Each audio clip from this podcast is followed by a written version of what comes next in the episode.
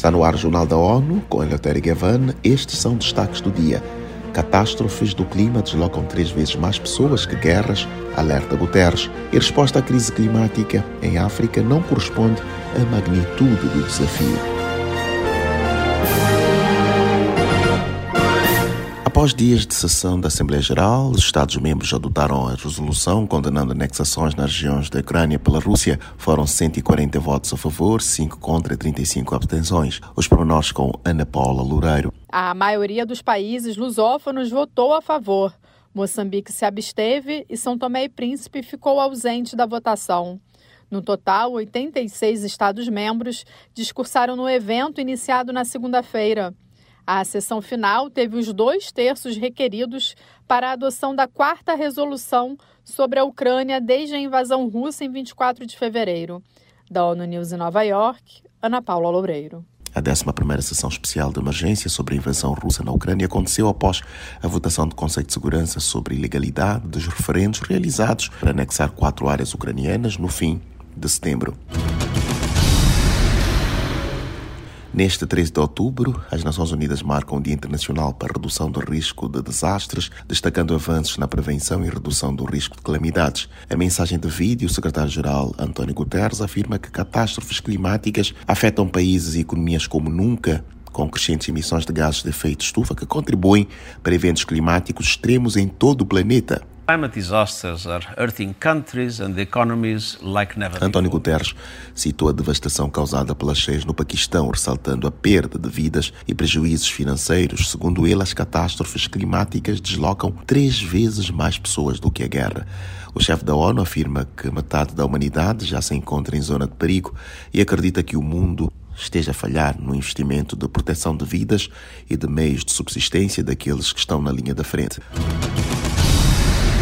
O Conselho de Segurança reuniu-se esta semana para debater o clima em África e o impacto na paz e segurança. Os países do continente estão na linha da frente da crise climática.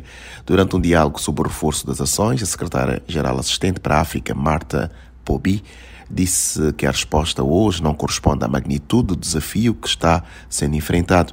De acordo com ela, para apoiar o continente africano é preciso agir em várias frentes. Ela pediu uma ação climática ambiciosa, além da implementação acelerada do Acordo de Paris. Pobi citou ainda a Conferência das Nações Unidas sobre a Mudança Climática, COP27, que acontece no próximo mês em Sharm el-Sheikh, no Egito.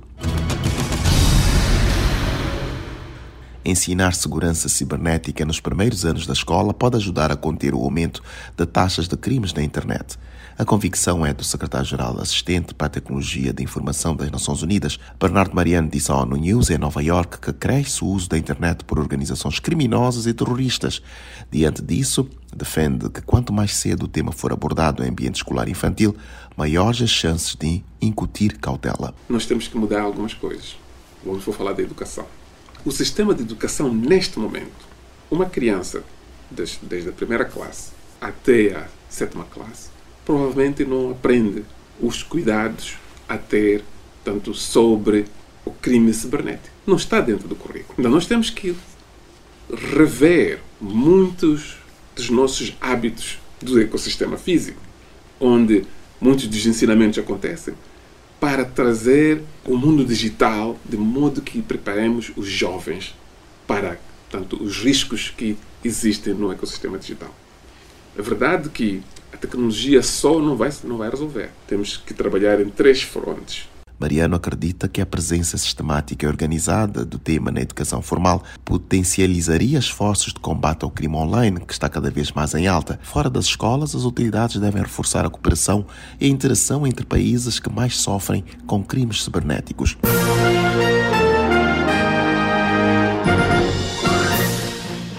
Este foi o Jornal da ONU. Confira mais detalhes sobre estas e outras notícias no site da ONU News em português e nas redes sociais.